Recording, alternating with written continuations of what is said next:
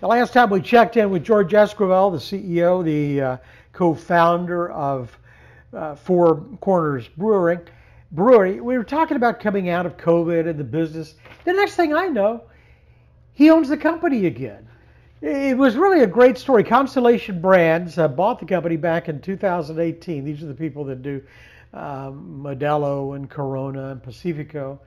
And now you're buying it back. George Esquivel joins us again. It's good to have you with us. Thank you so much for this opportunity. So, is it done yet? Are you closed? It's done. As of June 1st, we are independent uh, as a brewer again, and um, just a really unique opportunity to um, bring back the bring the band the, the band back together, uh, the brand back home and its assets, and um, all the uh, all the things we need to do uh, to to continue building the brand. Well, I mean, they, they sort of left you alone. I mean, it seemed like for the, what, five years that they owned you? Well, yeah, the, you know, there's uh, certainly, you know, we're, we're part of, of uh, the Constellation team, so uh, all the kind of the back end work of the finance and legal and regulatory and all those uh, resources were there. But as a, as a brand, they, you know, allowed us to, you know, maintain our culture, maintain, you know, the things that we were doing. I was still part of the business uh, throughout those five years um, in the, as, as the marketing lead. And uh, my co-founder partner, uh, Steve Porcari, was uh, in the operations side of the business. So uh, we've been very close for, for the longest time. Um, our third partner, our co-founder, original co-founder, Greg Leftwich, um, didn't come along for the Constellation ride, but is always very close to the, to yeah. Uh, yeah to the business.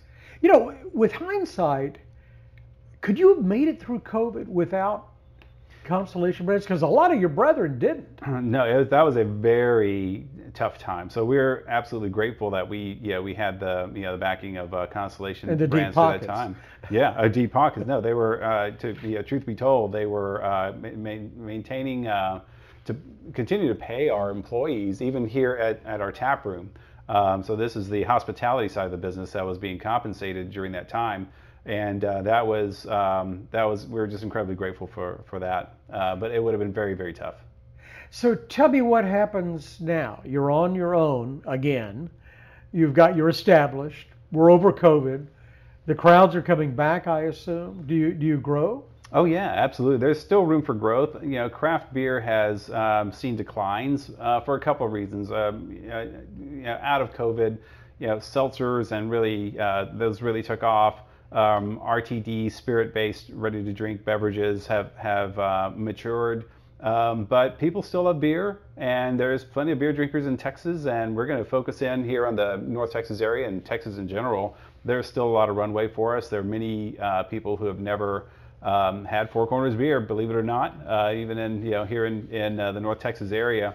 Um, so we think there's a lot of opportunity. Um, what we can do now is just move a lot faster, be a lot more fluid, more um, responsive to where you know where the market is. Well, you've got to be nimble, I would assume, because this is a really fickle crowd. I mean, I've tried to follow it, and and they they went, you know, they went sort of to hard seltzers and then uh, to vodka, and then all of a sudden uh, rum, but but now uh, tequila uh, is hot. Oh, sure. And, and, they just keep moving around. It's interesting. Younger consumers, um, you know, for my generation, and you know, I'm I'm here in my 50s.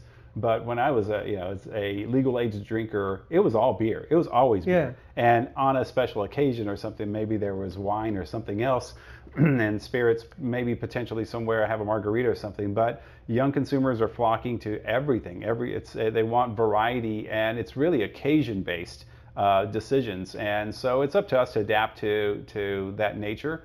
Um, and just really you know uh, broaden our appeal as a, as a brewer and, and really flex our creative muscle to um, to accommodate that.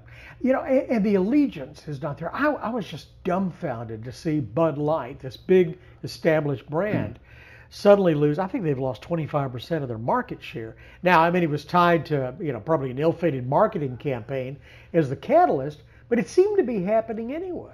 It was happening anyway. Look, um, you know, you got to stay relevant, you got to stay strong, and you have to innovate, um, even on a big base like that. Um, uh, so, you know, again, um, I think their core core drinker is has has evolved, and uh, and you're not capturing new ones. So yeah. you, you know, it's it's a pretty you know you start to to wear that line pretty thin. How did your former owner become? I think that's the top. Modelo is Yeah. the top-selling brand in the United are- States. Of, where did that ha- ha- Where did that happen? It just happened. I mean, uh, you know, it's it's they've been working at it, um, you know, for a couple of decades now. Really built, you know, the strong sales base for it, but um, have appealed to a consumer that you know uh, likes import beer. It's, it has high quality. It looks, you know, it looks fantastic.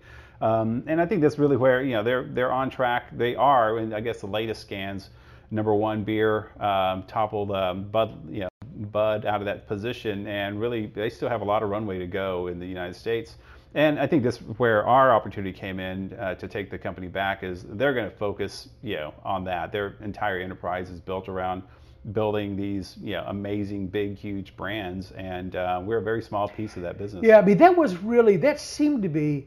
I'm sure that was one of those two-week-long marketing retreats where they came up with this idea, but because because they sold you, and then there was one out of Florida, uh, Funky Buddha, Funky Buddha, yeah. that that they turned around and, and did the same thing with to so to concentrate on this. So, did you short your company? Did you buy it back for less than you got for it? Well, like we can't disclose the the uh, uh, the financials on it, but we're look, we're just we're we're happy to be back in the driver's seat, and we think we can we can take um, you know fantastic you know the investments that have been made in the business have been on the operations side. We have fantastic brewing equipment. Um, we've been able to maintain um, a strong base of our employees and uh, who have been with us for you know man, almost since the beginning here.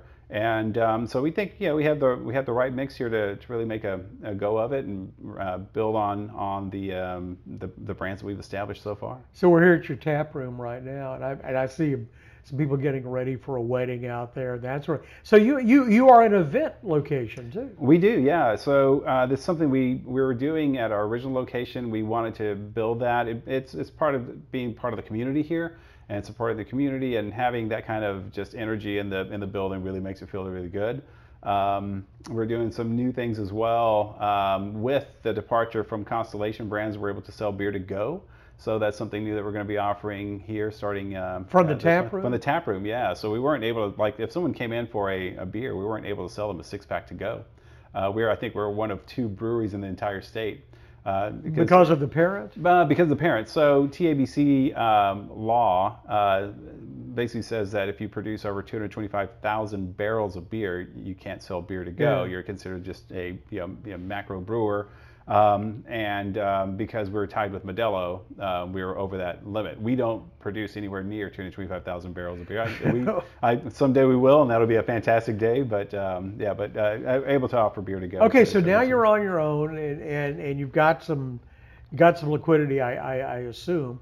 So what's the next step? Do you want to get more retail operation, or do you want to replicate the tap room, get into other states? Where- Yeah, the hospitality is not our model. It's really about getting more beer out to, to more people to share at home and, and at you know at their you know local establishments, and um, just getting more dis, you know more distribution, broader distribution, more awareness around the brand is, is what our our uh, objective is.